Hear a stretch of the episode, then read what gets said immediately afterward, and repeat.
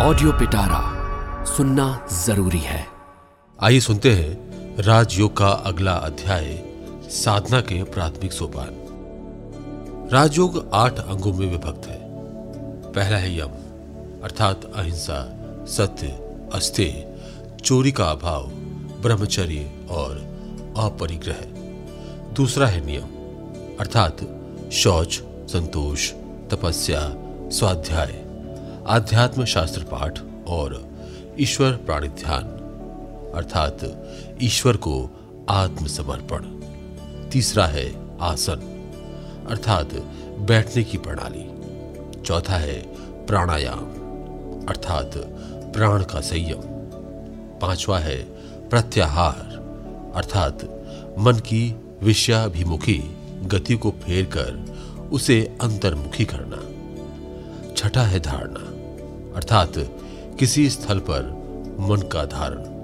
सातवां है, ध्यान और आठवां है, समाधि। अर्थात अति चेतन अवस्था। हम देख रहे हैं, यम और नियम चरित्र निर्माण के साधन हैं।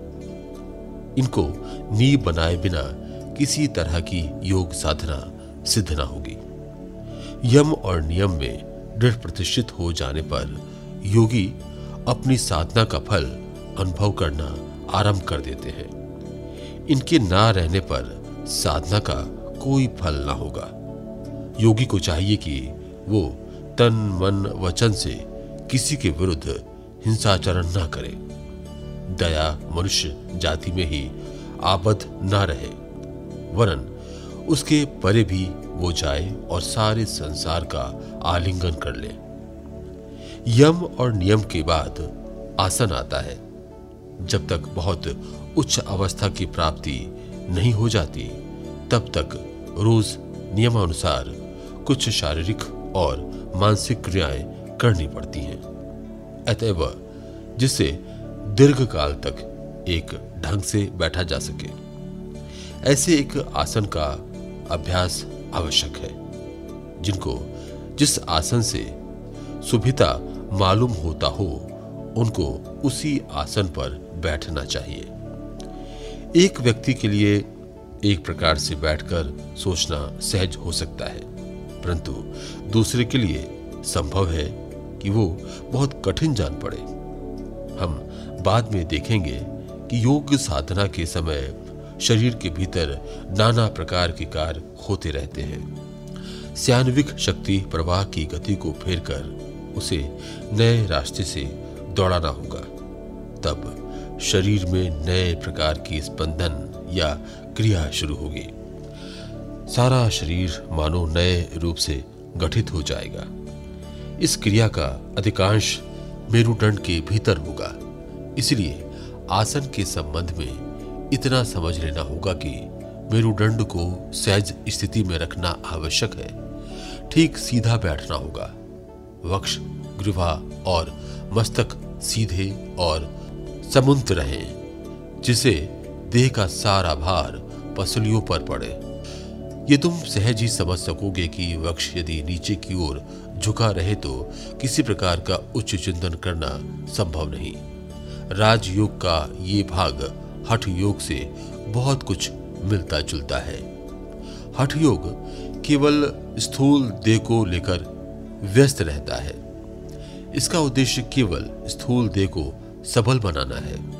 हठ योग के संबंध में यह कुछ कहने की आवश्यकता नहीं, क्योंकि उसकी क्रियाएँ बहुत कठिन हैं। एक दिन में उसकी शिक्षा भी संभव नहीं, फिर उससे कोई आध्यात्मिक उन्नति भी नहीं होती।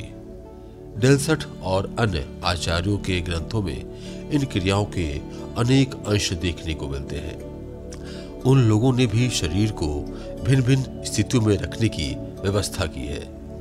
हठ योग की तरह उनका भी उद्देश्य दैहिक उन्नति है, आध्यात्मिक नहीं। शरीर की ऐसी कोई पेशी नहीं, जिसे हठयोगी अपने वश में ना ला सके। हृदय यंत्र उसकी इच्छा के अनुसार बंद किया या चलाया जा सकता है। शरीर के सारे अंश वो अपनी इच्छा अनुसार चला सकता है। मनुष्य किस प्रकार दीर्घ जीवी हो, यही हठ योग का एकमात्र उद्देश्य है। शरीर किस प्रकार पूर्ण स्वस्थ रहे, यही हठ योगियों का एकमात्र लक्ष्य है। हठ योगियों का ये दृढ़ संकल्प है कि हम अस्वस्थ ना हों और इस दृढ़ संकल्प के बल से वे कभी अस्वस्थ होते भी नहीं। वे दीर्घजीवी हो सकते हैं। सौ वर्षों तक जीवित रहना तो उनके लिए मामूली सी बात है।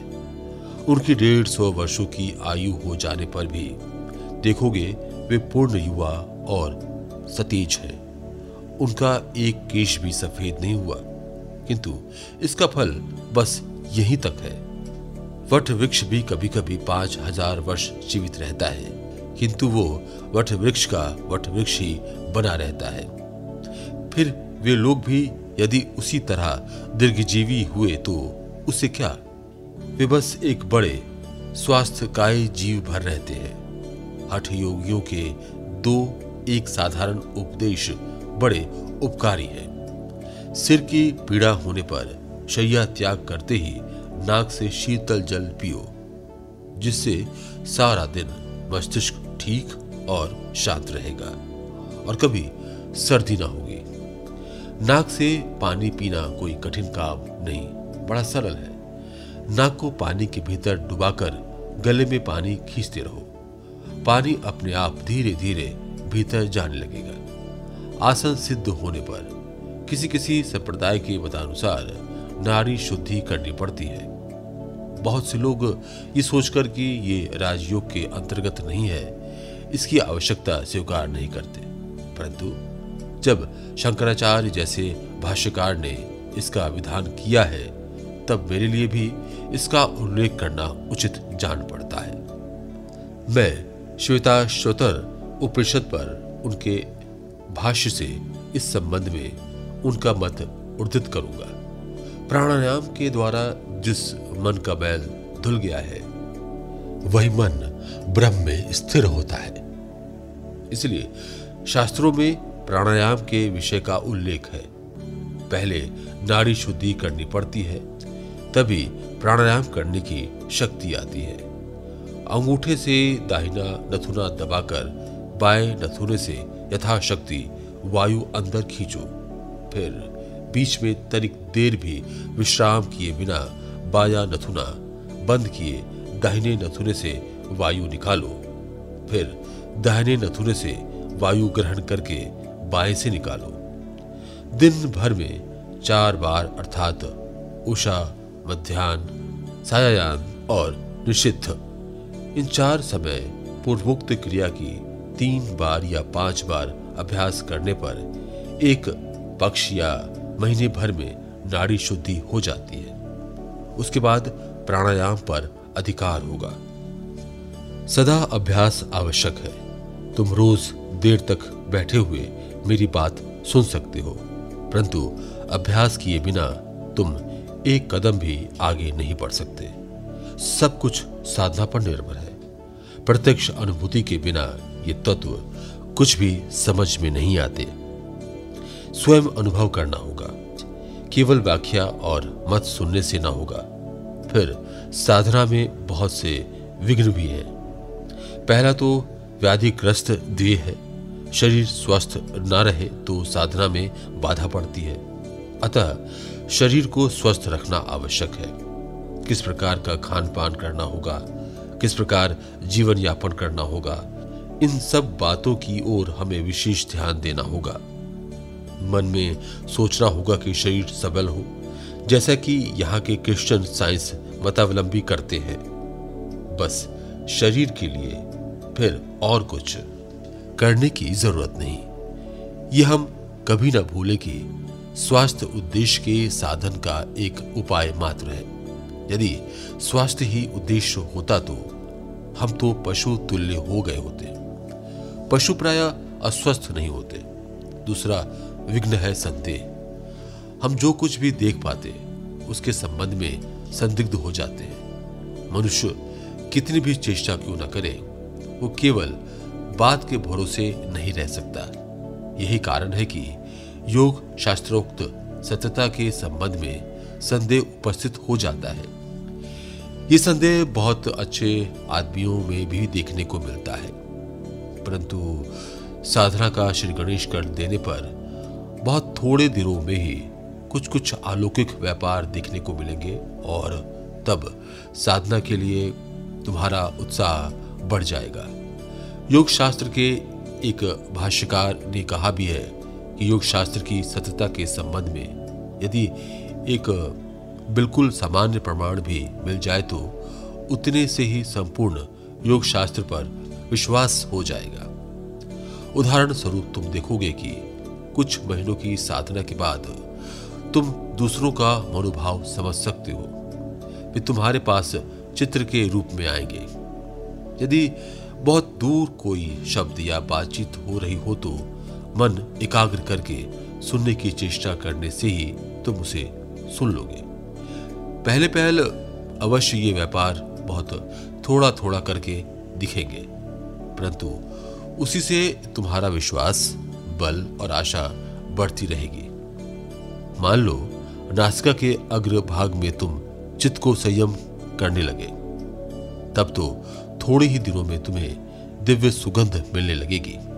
इसी से तुम समझ सकोगे कि हमारा मन कभी कभी वस्तु प्रत्यक्ष संस्पर्श में ना आकर भी उसका अनुभव कर लेता है।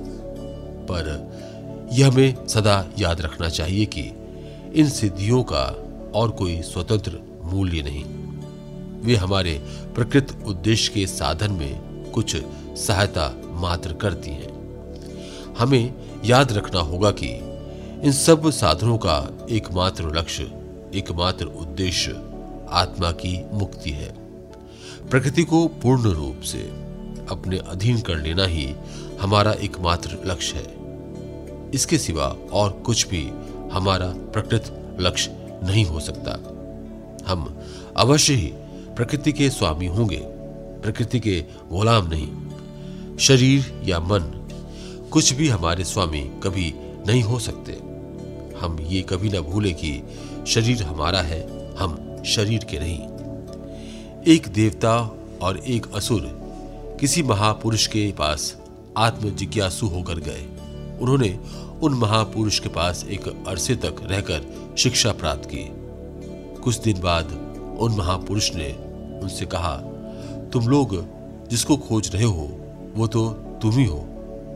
उन लोगों ने सोचा तो देह की आत्मा है। फिर उन लोगों ने ये सोचकर कि जो कुछ मिलना था, मिल गया।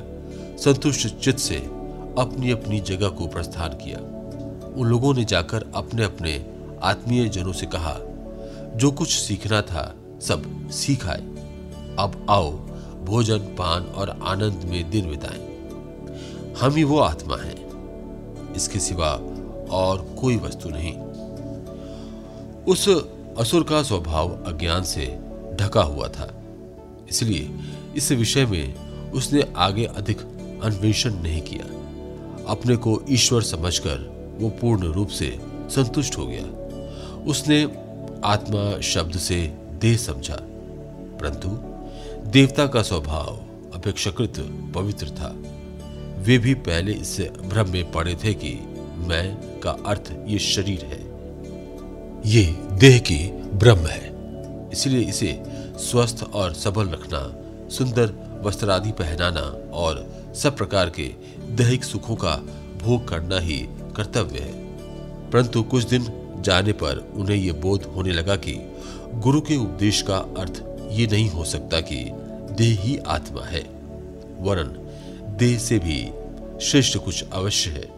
तब उन्होंने गुरु के निकट आकर पूछा गुरु, आपके वाक्य का क्या तात्पर्य है कि देही आत्मा है? परंतु ये कैसे हो सकता है? सभी शरीर तो नष्ट होते हैं, पर आत्मा का तो नाश नहीं। आचार्य ने कहा, तुम स्वयं उसका निर्णय करो, तुम वही हो, तत्वमसी। तब शिष्य ने सोचा, शरीर में क्रियाशील जो प्राण है, शायद उनको लक्ष्य कर गुरु ने पूर्वोक्त उपदेश दिया था। वे वापस चले गए, परंतु फिर शीघ्र ही देखा कि भोजन करने पर प्राण तेजस्वी रहते हैं और ना करने पर मुरझाने लगते हैं।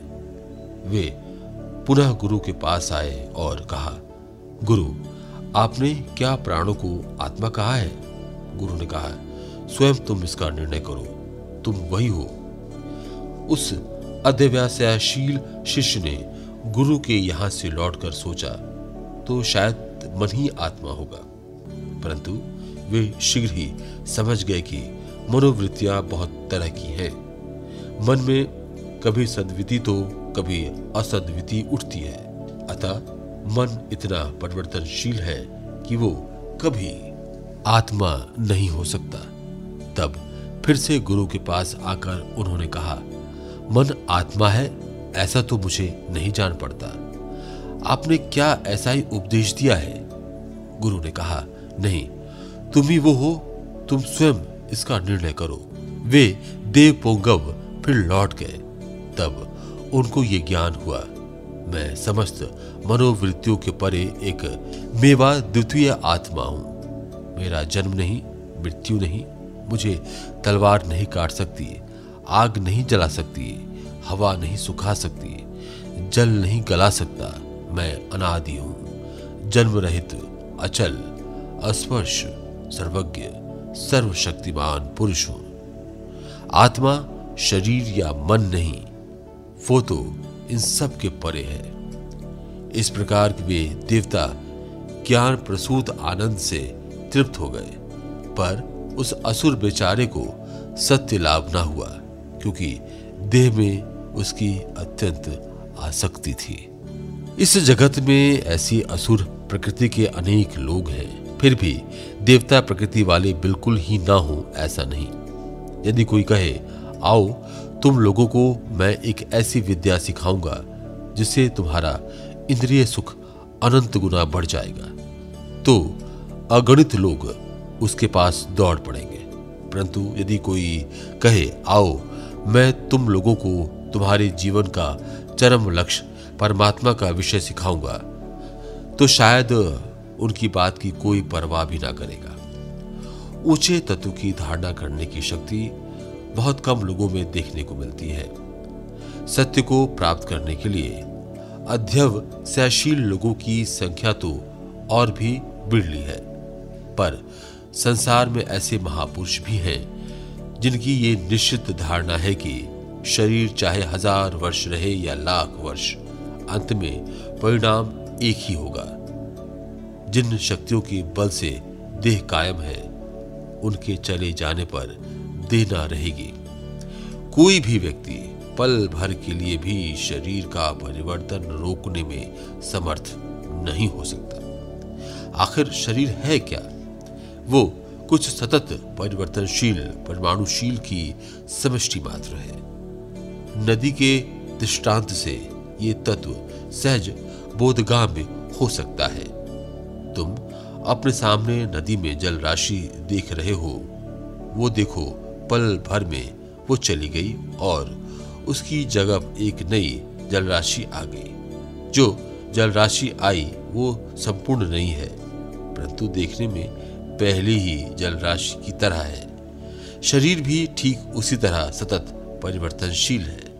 उसके इस प्रकार परिवर्तनशील होने पर भी उसे स्वस्थ और वरिष्ठ रहना आवश्यक है, क्योंकि शरीर की सहायता से ही हमें ज्ञान की प्राप्ति करनी होगी। यही हमारे पास सर्वोत्तम साधन है। सब प्रकार के शरीरों में मानव शरीर ही श्रेष्ठतम है। मनुष्य ही श्रेष्ठतम जीव है। मनुष्य सब प्रकार के प्राणियों से, यहाँ तक कि देवादि से भी श्रेष्ठ है। मनुष्य से श्रेष्ठतम कोई नहीं।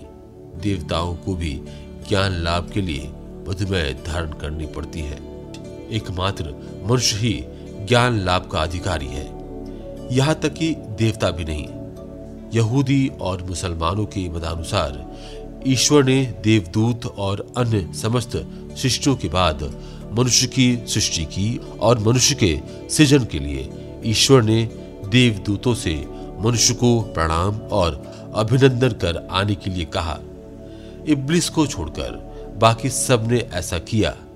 अतएव ईश्वर ने इब्लिस को अभिशाप दे दिया, जिससे वो शैतान बन गया।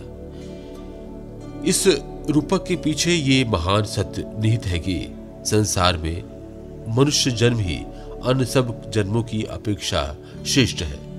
पशु, आदिहीन योनिया, जड़ या मंद बुद्धि की हैं। ये प्रधानता तम से निर्मित हुई हैं। पशु किसी ऊँचे तत्व की धारणा नहीं कर सकते। देवदूत या देवता भी मनुष्य जन्म लिए बिना मुक्ति लाभ नहीं ले सकते। इसी तरह मनुष्य समाज में भी अत्यधिक धन अथवा अत्यधिक दरिद्रता आत्मा के उच्चतर विकास के लिए महान बाधक है। संसार में जितने महात्मा हुए हैं, सभी मध्यम वर्ग के लोगों से हुए थे। मध्यम वर्ग वालों में सब शक्तियाँ समान रूप से समायोजित और संतुलित रहती हैं। अब हम अपने विषय पर आए। हमें अब प्राणायाम, श्वास और प्रश्वास के नियमन के संबंध में आलोचना करनी चाहिए। चित्त वृत्तियों के निरोध से प्राणायाम का क्या संबंध है? श्वास प्रश्वास मानो देह यंत्र का गति नियामक प्रचक्र है। एक बृहत इंजन पर निगाह डालने पर देखोगे कि पहले प्रचक्र घूम रहा है और उस चक्र की गति क्रमशः सूक्ष्म से सूक्ष्मतर यंत्रों में संचारित होती है। इस प्रकार उस इंजन के अत्यंत सूक्ष्मतर यंत्र तक गतिशील हो जाते हैं। श्वास प्रश्वास ठीक वैसी ही एक गति नियामक प्रचक्र है। वही इस शरीर के सब अंगों में, जहाँ जिस प्रकार की शक्ति की आवश्यकता है, उसकी पूर्ति कर रहा है और उस प्रेरक शक्ति को नियमित भी कर रहा है। एक राजा के एक मंत्री था। किसी कारण से राजा उस पर नाराज़ हो गया। राजा ने उसे एक बड़ी ऊँची मीनार की चोटी में कैद करके रखने की आज्ञा दी। राजा की आज्ञा का पालन किया गया। मंत्री भी वहाँ कैद होकर मौत की राह देखने लगा। मंत्री की एक पतिव्रता पत्नी थी। रात को उस मीनार के नीचे आ उसने चोटी पर कैद हुए पति को पुकारा, पूछा, मैं किस प्रकार तुम्हारी रक्षा करूँ? मंत्री ने कहा, अगली रात को एक लंबा मोटा रस्सा, एक मज़बूत डोरी, एक बंडल सूत, रेशम का पतला सूत, एक भृंग और थोड़ा सा शहद लेती आना उसकी सहधर्मी पति की ये बात सुनकर बहुत आश्चर्यचकित हो गई। जो हो, वो पति की आज्ञा अनुसार दूसरे दिन सब वस्तुएँ ले गई। मंत्री ने उससे कहा रेशम का सूत मजबूती से भृंग के पैर में बाँध दो। उसकी पूछों में एक बूंद शहद लगा दो और उसका सिर ऊपर की ओर करके उस मीनार की दीवार पर छोड़ दो। पति व्रता ने सब आज्ञाओं का पालन किया। तब उस कीड़े ने अपना लंबा रास्ता पार करना शुरू किया। सामने शहद की महक पाकर उसके लोभ से वो धीरे धीरे ऊपर चढ़ने लगा और अंत में मीनार की चोटी पर आ पहुँचा। मंत्री ने झट उसे पकड़ लिया और उसके साथ रेशम के सूत को भी। इसके बाद अपनी पत्नी से कहा बंडल में जो सूत है, उसे रेशम के सूत के छोर से बाँध दो। इस तरह वो भी उसके हाथ में आ गया। इस उपाय से उसने डोरा और मोटा रस्सा भी पकड़ लिया। अब कोई कठिन काम न रह गया। रस्सा ऊपर बांधकर वो नीचे उतरा और भाग खड़ा हुआ। हमारी इस देह में श्वास प्रश्वास की गति, मानो रेशमी सूत है। इसके धारण या संयम कर सकने पर पहले शान्विक शक्ति, प्रवाह रूप सूत का बंडल, फिर मनोवृत्ति रूप डोरी और अंत में प्राण रूप रस्से को पकड़ सकते हैं। प्राणों को जीत लेने पर मुक्ति प्राप्त होती है। हम अपने शरीर के संबंध में बड़े अज्ञ हैं। कुछ जानकारी रखना भी हमें संभव नहीं मालूम पड़ता। बहुत हुआ तो हम मृत देह को चीर फाड़ कर देख सकते हैं कि उसके भीतर क्या है और क्या नहीं। और कोई कोई इसके लिए किसी जीवित पशु की देह ले सकते हैं, पर इससे हमारे अपने शरीर का कोई संबंध नहीं। हम अपने शरीर के संबंध में बहुत कम जानते हैं। इसका कारण क्या है? ये कि हम मन को उतनी दूर तक एकाग्र नहीं कर सकते, जिससे हम शरीर के भीतर की अति सूक्ष्म गतियों को समझ सके।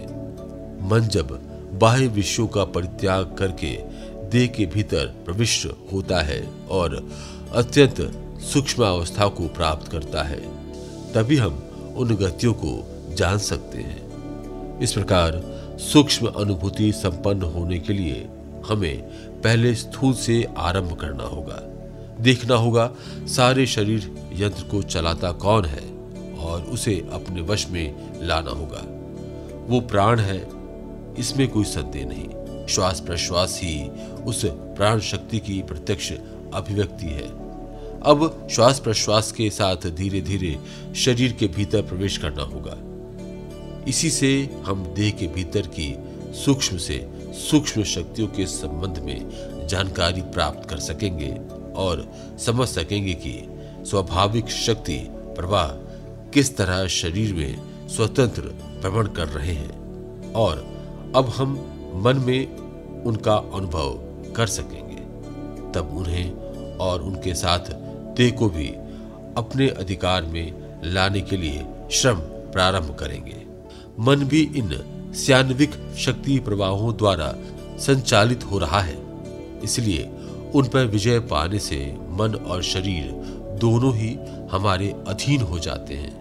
हमारे दास बन जाते हैं। ज्ञानी शक्ति है और ये शक्ति प्राप्त करना ही हमारा उद्देश्य है। इसलिए हमें प्राणायाम, प्राण के नियमन से आरंभ करना होगा। इस प्राणायाम तत्व की विशेष आलोचना के लिए दीर्घ समय की आवश्यकता है। इसको अच्छी तरह समझाते बहुत दिन लगेंगे।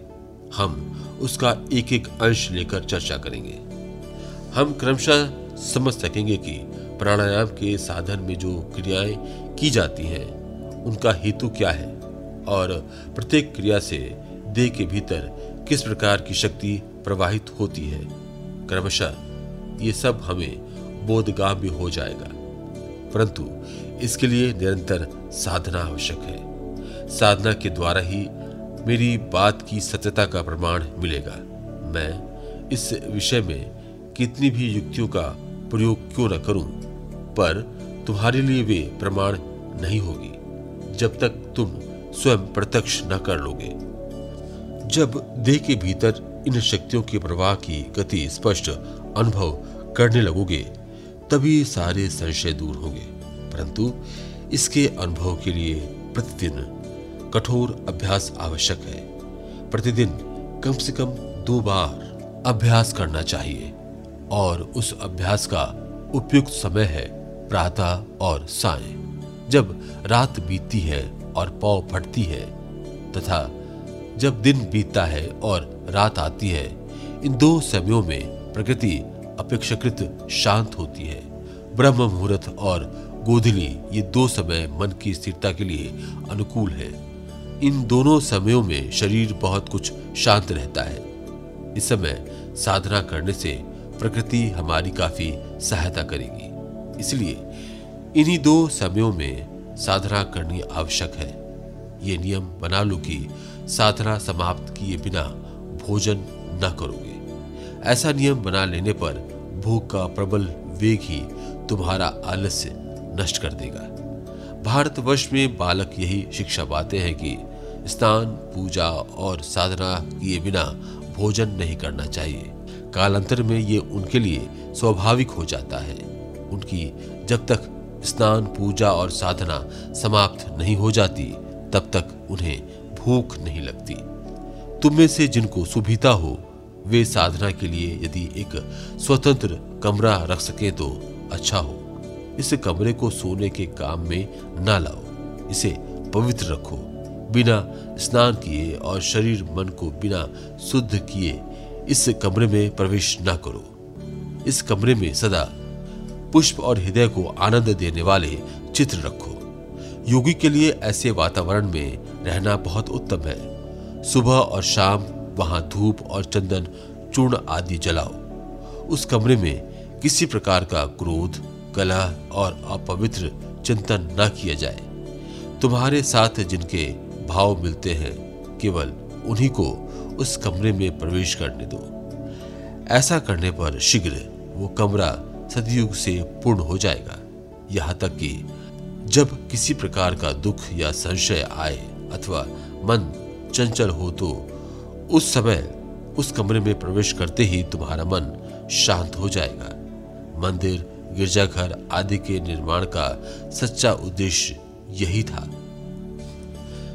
अब भी बहुत से मंदिरों और गिरजाघरों में ये भाव देखने को मिलता है, परंतु अधिकतर स्थलों में लोग इनका उद्देश्य भूल गए हैं। चारों ओर पवित्र चिंतन के परमाणु सदा स्पंदित होते रहने के कारण वो स्थान पवित्र ज्योति से भरा रहता है, जो इस प्रकार के स्वतंत्र कमरे की व्यवस्था नहीं कर सकते। वे जहाँ इच्छा हो, वहाँ बैठकर साधना कर सकते हैं। शरीर को सीधा रखकर बैठो। संसार में पवित्र चिंता का एक स्रोत बहा दो। मन ही मन कहो, संसार में सभी सुखी हों, सभी शांति लाभ करें, सभी आनंद पाए। इस प्रकार पूर्व, पश्चिम, उत्तर, दक्षिण, चारों ओर पवित्र चिंतन की धारा बहा दो। ऐसा जितना करोगे, उतना ही तुम अपने को अच्छा अनुभव करने लगोगे। बाद में देखोगे, दूसरे सब लोग स्वस्थ हों। ये चिंतन की स्वास्थ्य लाभ का सहज उपाय है। दूसरे सब लोग सुखी हों, ऐसी भावना ही अपने को सुखी करने का सहज उपाय है। इसके बाद जो लोग ईश्वर पर विश्वास करते हैं, वे ईश्वर के निकट प्रार्थना करें। अर्थ, स्वास्थ्य अथवा स्वर्ग के लिए नहीं, वरन, हृदय में ज्ञान और सत्य तत्व के उन्मेष के लिए। इसको छोड़ बाकी सब प्रार्थनाएँ स्वार्थ भरी हैं। इसके बाद भावना करनी होगी। मेरा शरीर व्रजव्रत दृढ़, सबल और स्वस्थ है। ये देह मेरी मुक्ति में एकमात्र सहायक है। इसी की सहायता से मैं ये जीवन समुद्र पार कर लूँगा। जो दुर्बल है, वो कभी मुक्ति नहीं पा सकता। समस्त दुर्बलताओं का त्याग करो। देह से कहो, तुम खूब बलिष्ठ हो। मन से कहो, तुम अनंत शक्तिधर हो और स्वयं पर प्रबल विश्वास और भरोसा रखो। इसी के साथ ये अध्याय समाप्त हुआ। ऐसी ही इंटरेस्टिंग किताबें कुछ बेहतरीन आवाजों में। सुनिए सिर्फ़ ऑडियो पिटारा पर। ऑडियो पिटारा सुनना ज़रूरी है।